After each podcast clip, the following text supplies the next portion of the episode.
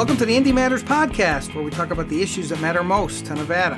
I'm Jon Ralston, the editor of the Nevada Independent. Each week, we'll discuss matters of importance that we covered, and we'll look ahead to what's coming in the Nevada Independent. We're a nonprofit news site that can be found at the NevadaIndependent.com. Joined today, as I always am, by a couple of my reporters. Jackie Valley is here. Say hi, Jackie. Hello. And Riley Snyder is here today again. Say hi, mm-hmm. Riley. Hey, Jon. So, a busy week as usual with the centerpiece, Jackie, being the big extravaganza celebrating. The Raiders are here. When's the first game, Jackie? Well, if all goes well, they're hoping by fall of 2020. But they did have a big celebration today, as only Las Vegas can do it. Yeah. This week, I mean, as was- only Las Vegas can do it, right? It's quite the shindig. You know, it started early in the morning. I drove by there at about 11, and there were people already tailgating just outside the perimeter, hoping to catch a glimpse of it. They weren't even invited to the very uh, limited guest list. But yeah, there was a huge tent erected on the site. Uh, they had 58 beams of light representing all of those victims of the Las Vegas shooting. You know, it was a largely dressed up suit and tie type affair.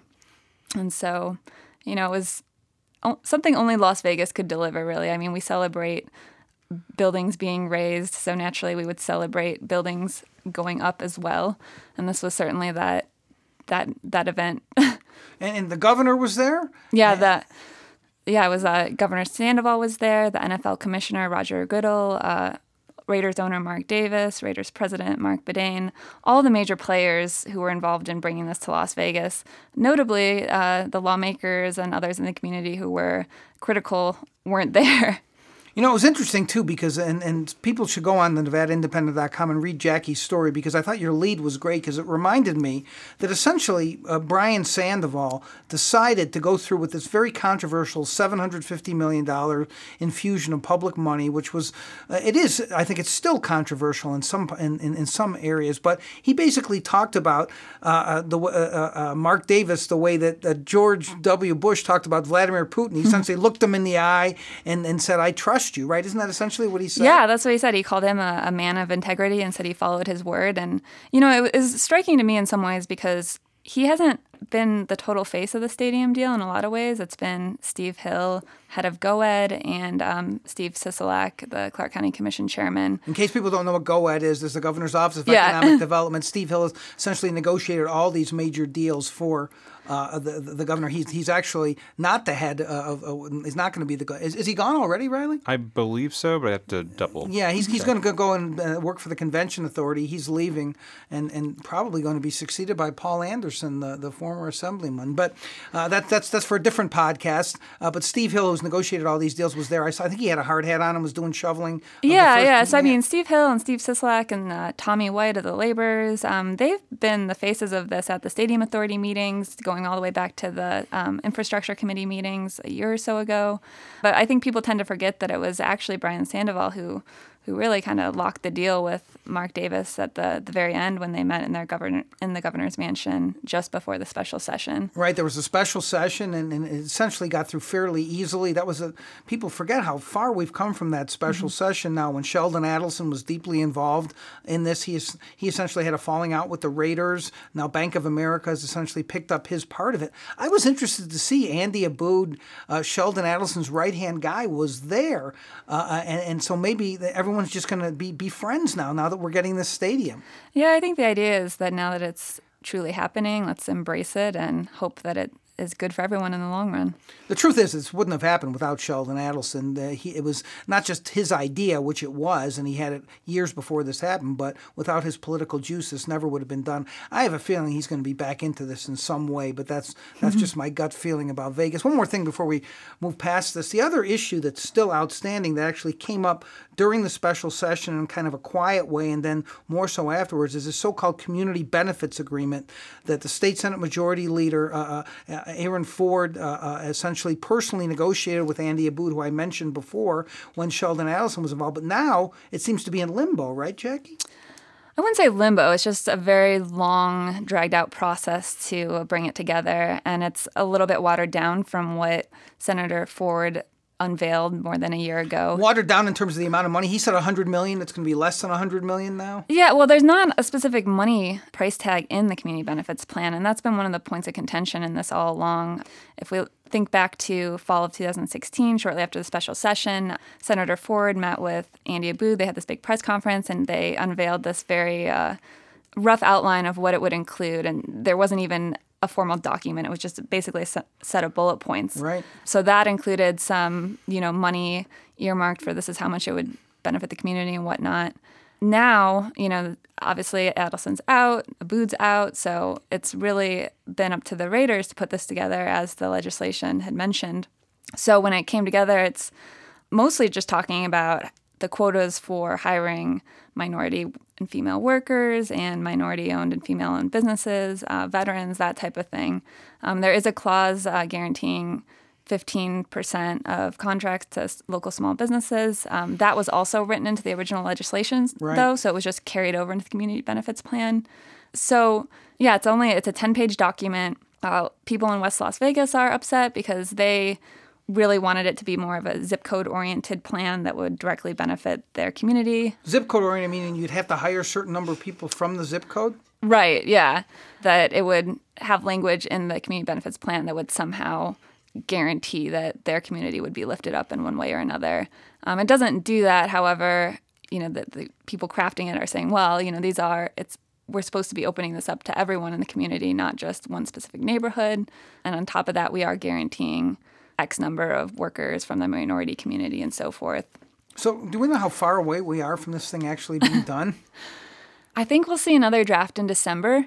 They're essentially the Raiders and then the Stadium Authority are a little bit at odds with two issues. Uh, one is the uh, the fact that it says, you know, we we want 50 x number of hour work hours done by minority and female workers, but it doesn't really have the same teeth in terms of how many community or minority and female owned businesses are. And so they want the stadium authority is advocating for more like tougher language saying let's let's not just encourage minority and female owned businesses, but let's actually set a real target and goal. Um, and then the other point is that it's it, right now it says, you know, we want X number of hours once the stadium is completed, minority and female workers filling these jobs on event days. Um, state authority's beef is that, well, why just event days? Why can't we have a targeted number of minority and female workers, both full time and part time? And so uh, I know I said I'm going to move on, but but I, I, and, and, Riley's being very patient with me today, which is unusual for Riley. But uh, I, I, one other thing, Jackie, is that there's still some unresolved, other unresolved issues, right? Like there's the parking issue. We still don't, and there's still some zoning issues. Are, are, are there not? They, they, have they? Do they have all the county approvals yet? No, they don't. So the, those are still coming. Uh, there's a bunch of agreements that still need to be signed. Uh, essentially, the legal documents that push all this forward at the local level, and those are those are slated to be done by February. So it's still moving along. All right, Riley, uh, we talked about the big business slash political story of the week. The big purely political story that we talked a lot about on this podcast, and people should go to NevadaIndependent.com to see all our coverage of it. Are these recalls that have been uh, uh, planned uh, uh, by, by, the Senate Republicans, and, and, and, or maybe it's just organic from the grassroots. I'm, I'm, I'm the voters, Jon. The voters, the yes. voters. So one of them is one of them has already uh, been declared a failure of Independent Senator uh, Patricia Farley. This week they turned in signatures against the second Democratic state senator Nicole Cannizzaro after turning them in for Joyce Woodhouse. What is going on? Yeah, uh, before I start, I just want to say you said this a few minutes ago, but congrats, Jon, for being the first person to ever compare Mark Davis to Vladimir Putin. I don't think anyone's ever done that before. You sure? Uh, I could go back and look at like sports talk radio, but I'm pretty sure no one thinks of Vladimir Putin and bowl cuts in the same. I, I, I, I, appreciate that. It's an original thought from the editor. Yeah. It doesn't happen very often. so anyway, uh, the backers of this attempt to recall State Senator Nicole Cannizzaro, they've been doing this for 90 days. This was one of three recall efforts, like you mentioned, they turned in um, about 1,900 more signatures than they needed. Under Nevada law, you need to turn in 25% signatures of voters who voted in the last election. That's the last election total, not just that state senate turnout for, for that state senate district. She was elected in 2016. She's a political newcomer. So this is the, the second recall effort that's qualified, just the bare number of signatures, but it's by no means the end of the effort. The Clark County Register who's sort of like the, the guy who oversees elections in Clark County, now has to go and do a count of 5% of the signatures that were turned in. He'll then turn that into the Secretary of State, and they will give an official verification number. Some of these signatures might be from people who didn't live in the district during that election time, might be people who weren't registered to vote. The Democrats themselves are doing everything they possibly can to prevent this from going to a special uh, election. They've done similar things with State Senator Joyce Woodhouse, who again is also being recalled, where they've have laboriously gone through all of these signatures and tried to find one people contact people who signed and ask them to like unsign, find people who didn't qualify under the the recall needs. They've submitted, I think it was 4,000 or 5,000 signatures on the Woodhouse recall petition that they think should be thrown out, and they're going to do a similar thing for Cannizzaro. It's interesting because uh, uh, uh there is an actual recall statute that you referred to, and that's where this, in case people don't know, uh, it says that you have to sample 5% of the signatures, and then if it reaches a certain threshold, I think if it's below 90%, it doesn't, it doesn't qualify automatically then. Uh, it's probably going to be close. It did, it did pass that threshold on the Woodhouse, and that's why it was qualified. The Democrats have since uh, filed a lawsuit on that based on those 5,000 odd that they say don't qualify, just on their face, they say, and then they raise issues about signatures not matching signatures in, in the lawsuit, which uh, uh, Riley has posted on, on Nevada Independence uh, website. Cannizzaro's district, they're, they're going to wait, we assume, to see what the 5% uh, uh, evaluation shows, which they're hoping to get done before Thanksgiving, I'm told by the by the registrar.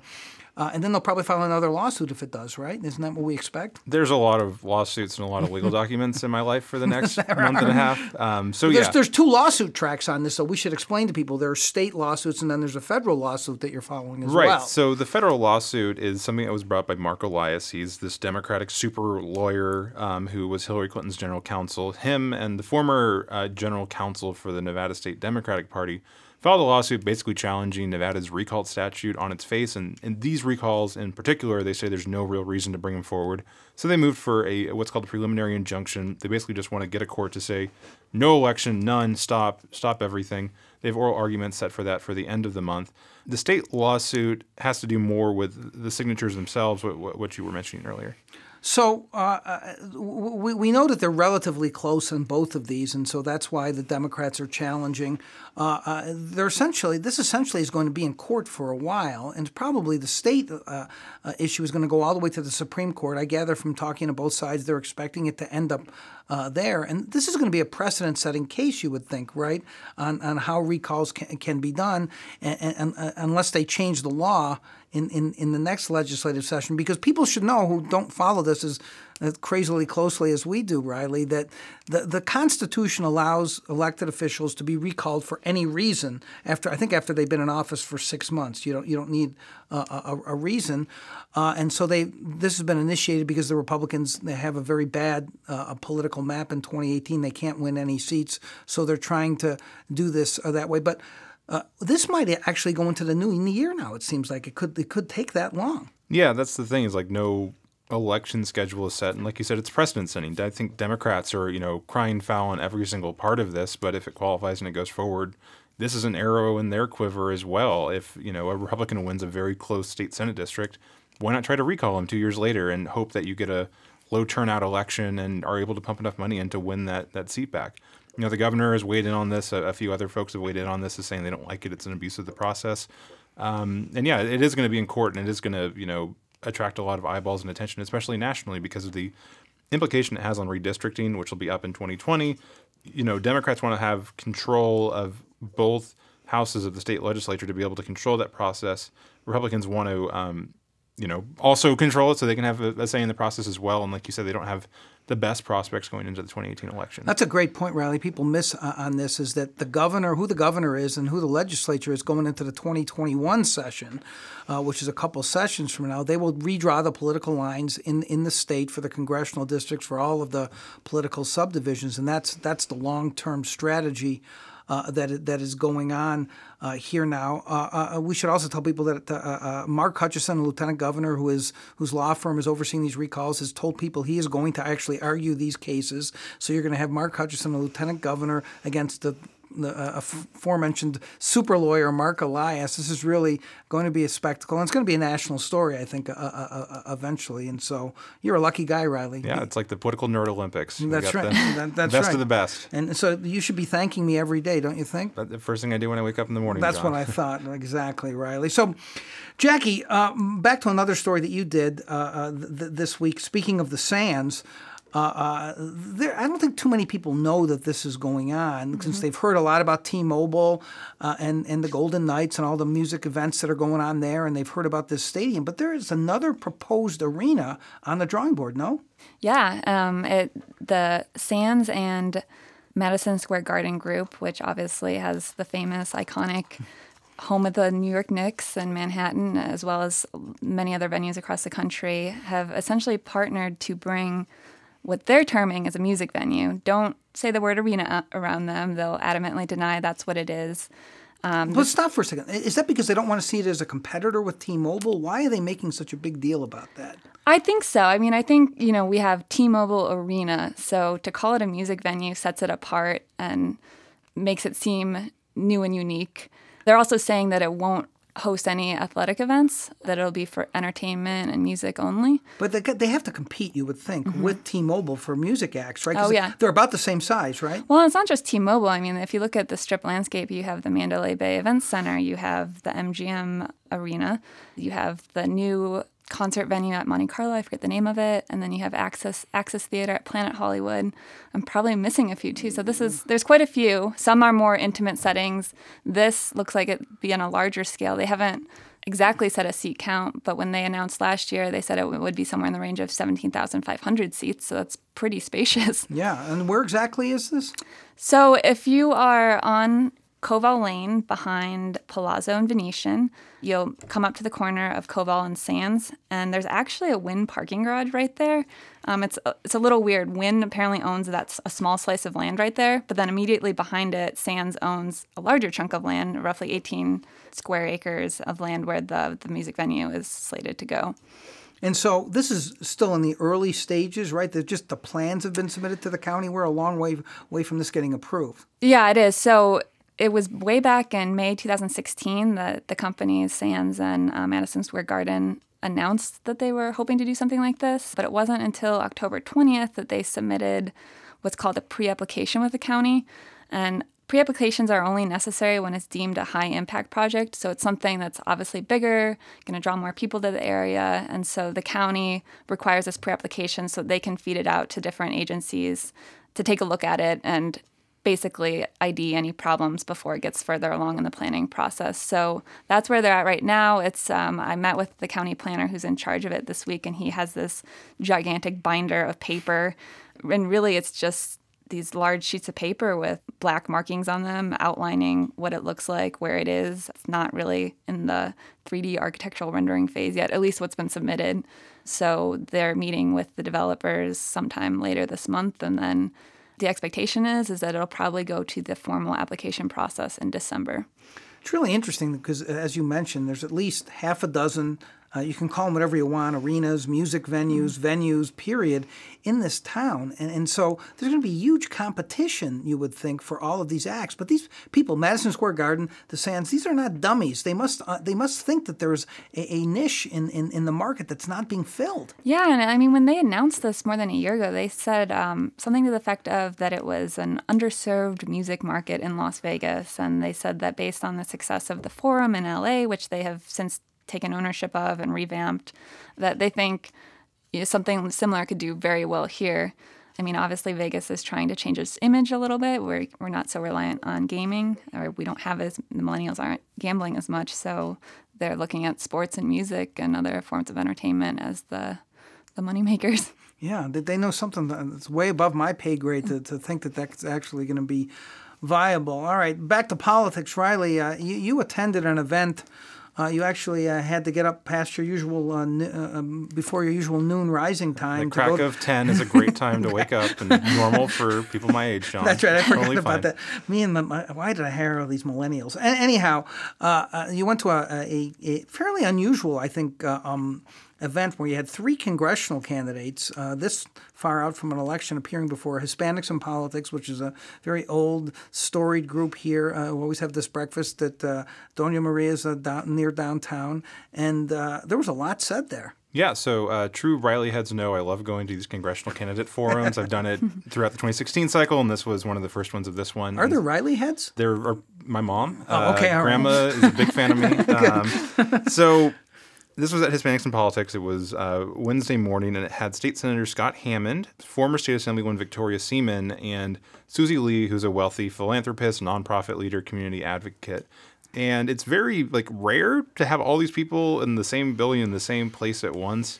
So it was kind of strange to see them all sitting at the same table. They're all running for this very important office, and they there's a lot of like outside money and a lot of stakes in this congressional race. It's Nevada's third congressional district. It covers Henderson, the southern part of the state. It's one of the swing. It is the swingiest district in Nevada, one of the swingiest nationwide. It's one of, I think, 40 like true swing districts.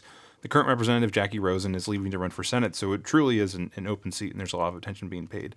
But the, the the event itself was sort of strange because it was sort of just a like a rehashing of the 2015 legislative session, which is when Victoria Seaman served as an assemblywoman. So she talked about what she did there. Scott Hammond talked a lot about the educational savings account program, which go back to like episode six or seven when we talked about that a bunch during the 2017 session. And uh, Susie Lee focused a lot on national issues, which makes sense. She doesn't have any political experience other than running for office in, in 2016 in the 4th Congressional District. So I did follow up interviews with all of these folks to try and get more out of them on a couple of the issues they would face in Congress. Uh, Susie Lee obviously is opposed to the Republican tax deal that just passed today. We're recording this on a Thursday. She said ending DACA, the Deferred Action for Childhood Arrivals program, was a barbaric move by the Trump administration and wants to support a path citizenship for, for these kids. What was interesting was what she didn't say. She didn't say she would support a public option, which is sort of a government run like alternative that's in insurance marketplaces that kind of got spiked during the first or, or during the initial uh, negotiations of the Affordable Care Act. That's odd because Jackie Rosen has said she supports public option. Ruben Kihuen has, supported, he said, has said he supports public option. Catherine Cortez Masto backs it. She also said didn't want to talk at all about the the concept of a single payer system, sort of socialized healthcare. It's something a lot of 2020 Democratic presidential candidates have focused on, something Dina Titus has focused on. It's sort of like a litmus test for a lot of folks on the left. She also said she wouldn't want to commit to backing Nancy Pelosi as a majority leader or head of the Democratic caucus, which is weird because she had a fundraiser with Nancy Pelosi like a week or two ago. I thought that was really interesting too. Yeah, you got her to say that. Yeah, go on. Yeah. Um, so I, I asked, and you know, she. I think they're aware because it is a very swingy district, and Nancy Pelosi is still unpopular, even though she's been a little bit out of the limelight since Democrats lost control of the House. Um, you know, she's not popular. I don't think swing voters really like Nancy Pelosi. We get press releases from the national Republicans attacking uh, the, the the Democrats here for being too close to Pelosi, and when Pelosi came to town, they sent out. So they clearly think that she's a negative, and that's maybe why Susie Lee was dancing around it. Yeah, which is funny because again, she's going to fundraisers. But um, awkward text between Nancy and Susie, I guess, this morning. Probably so. I asked a bunch of similar questions to uh, Scott Hammond, again a state senator, and Victoria Seaman. Asked them specifically about these new sexual misconduct allegations that have gone up against Roy Moore, the former Alabama Chief Justice who's running for Senate. And uh, various reports have surfaced this week of these uh, allegations of sexual misconduct with underage women or underage teenage girls in the 1970s when he was a deputy district attorney in Alabama. So I asked because we've been asking, you know, the both of our senators, people running for Senate, neither of them really wanted to talk about it because it's a very uncomfortable issue. They don't think they don't want to weigh in on Alabama politics when they're running for a congressional seat. Um, I think it's a very divisive issue among like Republican primary voters. Uh, Victoria Seaman told me that she doesn't think we should, you know, rush to judgment before anything happens or convicted in like the court of public opinion, and then just kind of ended the the interview there. And then Scott Hammond said, "No, you're the first person to ask me about this." And I don't condone sexual assault, obviously, but it's up to the voters of Alabama to decide. So it's interesting to see sort of the the uh, the, the breadth of responses that Republicans have to these Roy Moore allegations. There's been a lot of pressure, I think, on Dean Heller, our Nevada senator who's up for reelection in 2018, on Danny Tarkanian, and the guy who's challenging him in the Republican primary, to come out on this. So it was interesting to see where they they laid on that. And they've they've gone back and forth all week. We should tell people Danny Tarkanian and Dean Heller on Roy Moore, with Heller uh, making it seem like he's you know always been outraged by all of this and disavowing Moore when Tarkanian's doubled down twice now on at least on support on sticking with Moore, right? Yeah, Danny has put out releases and gotten in Twitter wars. He talked to me today and said they were outright lies, and he was, you know, shocked but not shocked they would do this and turn it into an issue. It's been interesting to see from the Heller folks because they sent out a very tepid statement to like two or three media outlets last week. This news broke last Thursday um, came out stronger and said he should step down this week, and now they're using it as a cudgel against Tarkanian in that primary. I should mention to people, in case they're wondering and anybody wants to yell at us, we are recording this, as Riley mentioned, on Thursday. That event happened on Wednesday. The Al Franken allegation that came came out came out today, so there was no opportunity to ask them about that. But we have asked the delegation about that. We have a story uh, that, that, that is published today uh, on that. One other thing about the meeting at Hispanics in Politics. Victoria Seaman already has a record of running far to the right, using the tax increase of 2015 against another assemblyman to win a state Senate nomination, which she lost uh, barely to Nicole Cannizzaro, whom we mentioned uh, earlier. Uh, uh Scott Hammond voted for that tax increase in 2015. What was the dynamic like between the two of them? Could you tell? Victoria Seaman was um, out of character slightly and did not, you know, make fun of Scott Hammond to his face. I think part of it is that Hispanics in politics really isn't your atypical Republican primary voter like audience. It's right. a lot of politics people, connected people. So I don't think she got too far into it. This is going to be the same thing that came up in the 2016 primary in that congressional district, where Michael Roberson, the state senate then majority leader, who's now running for lieutenant governor, tried to run for Congress and then just got hammered by every candidate for voting for this 2015 tax increase.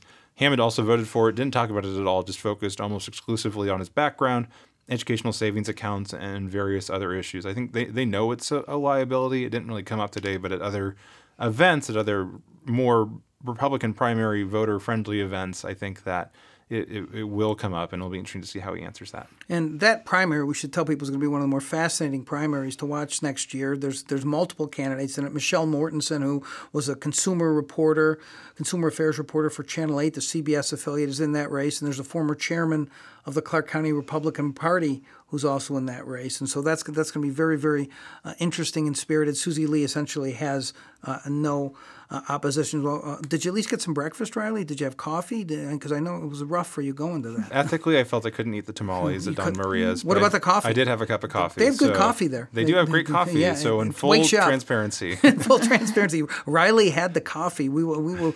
Your podcast viewers, and listeners, get that first. All right, let's wrap this up and t- take a look ahead to what's coming. We like to give our podcast listeners a, a preview. Jackie, what are you working on?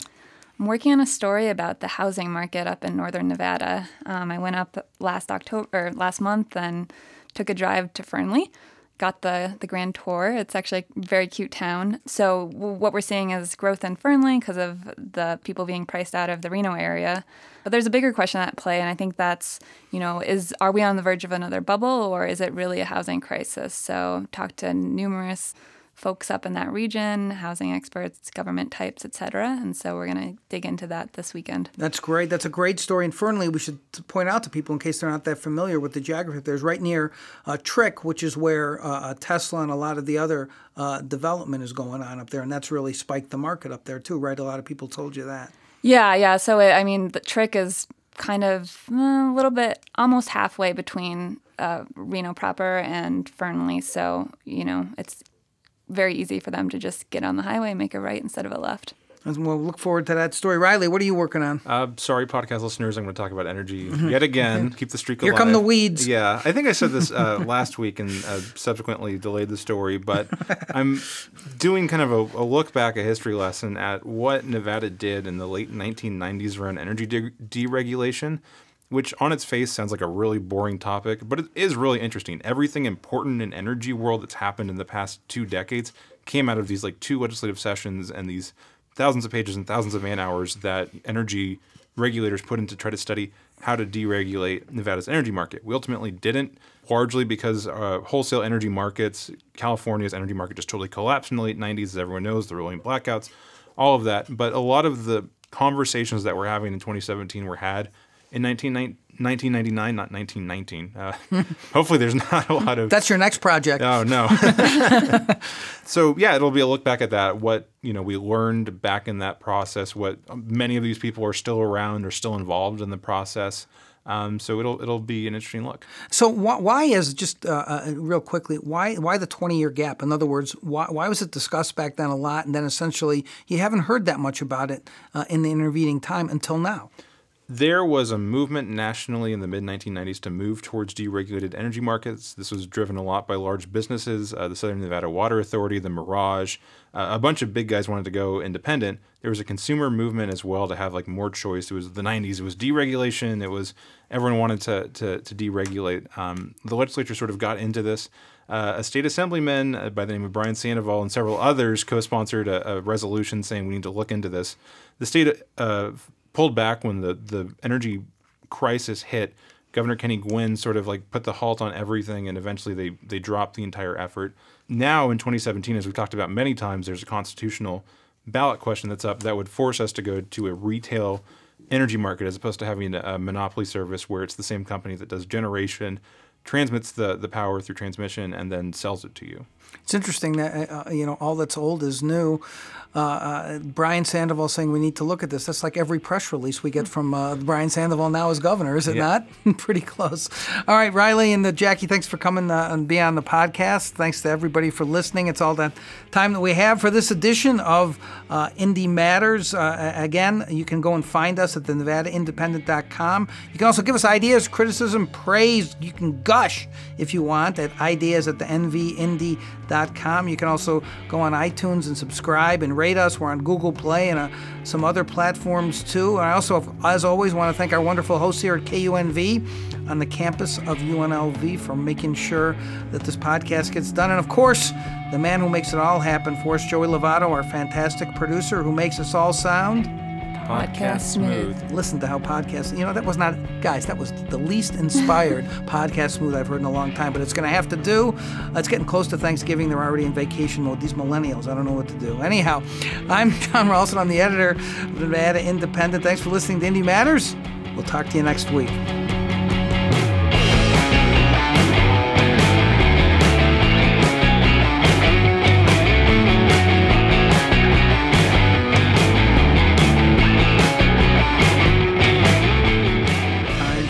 10 is a great time to wake up and be normal for people my age, Jon. You podcast viewer listeners get that first.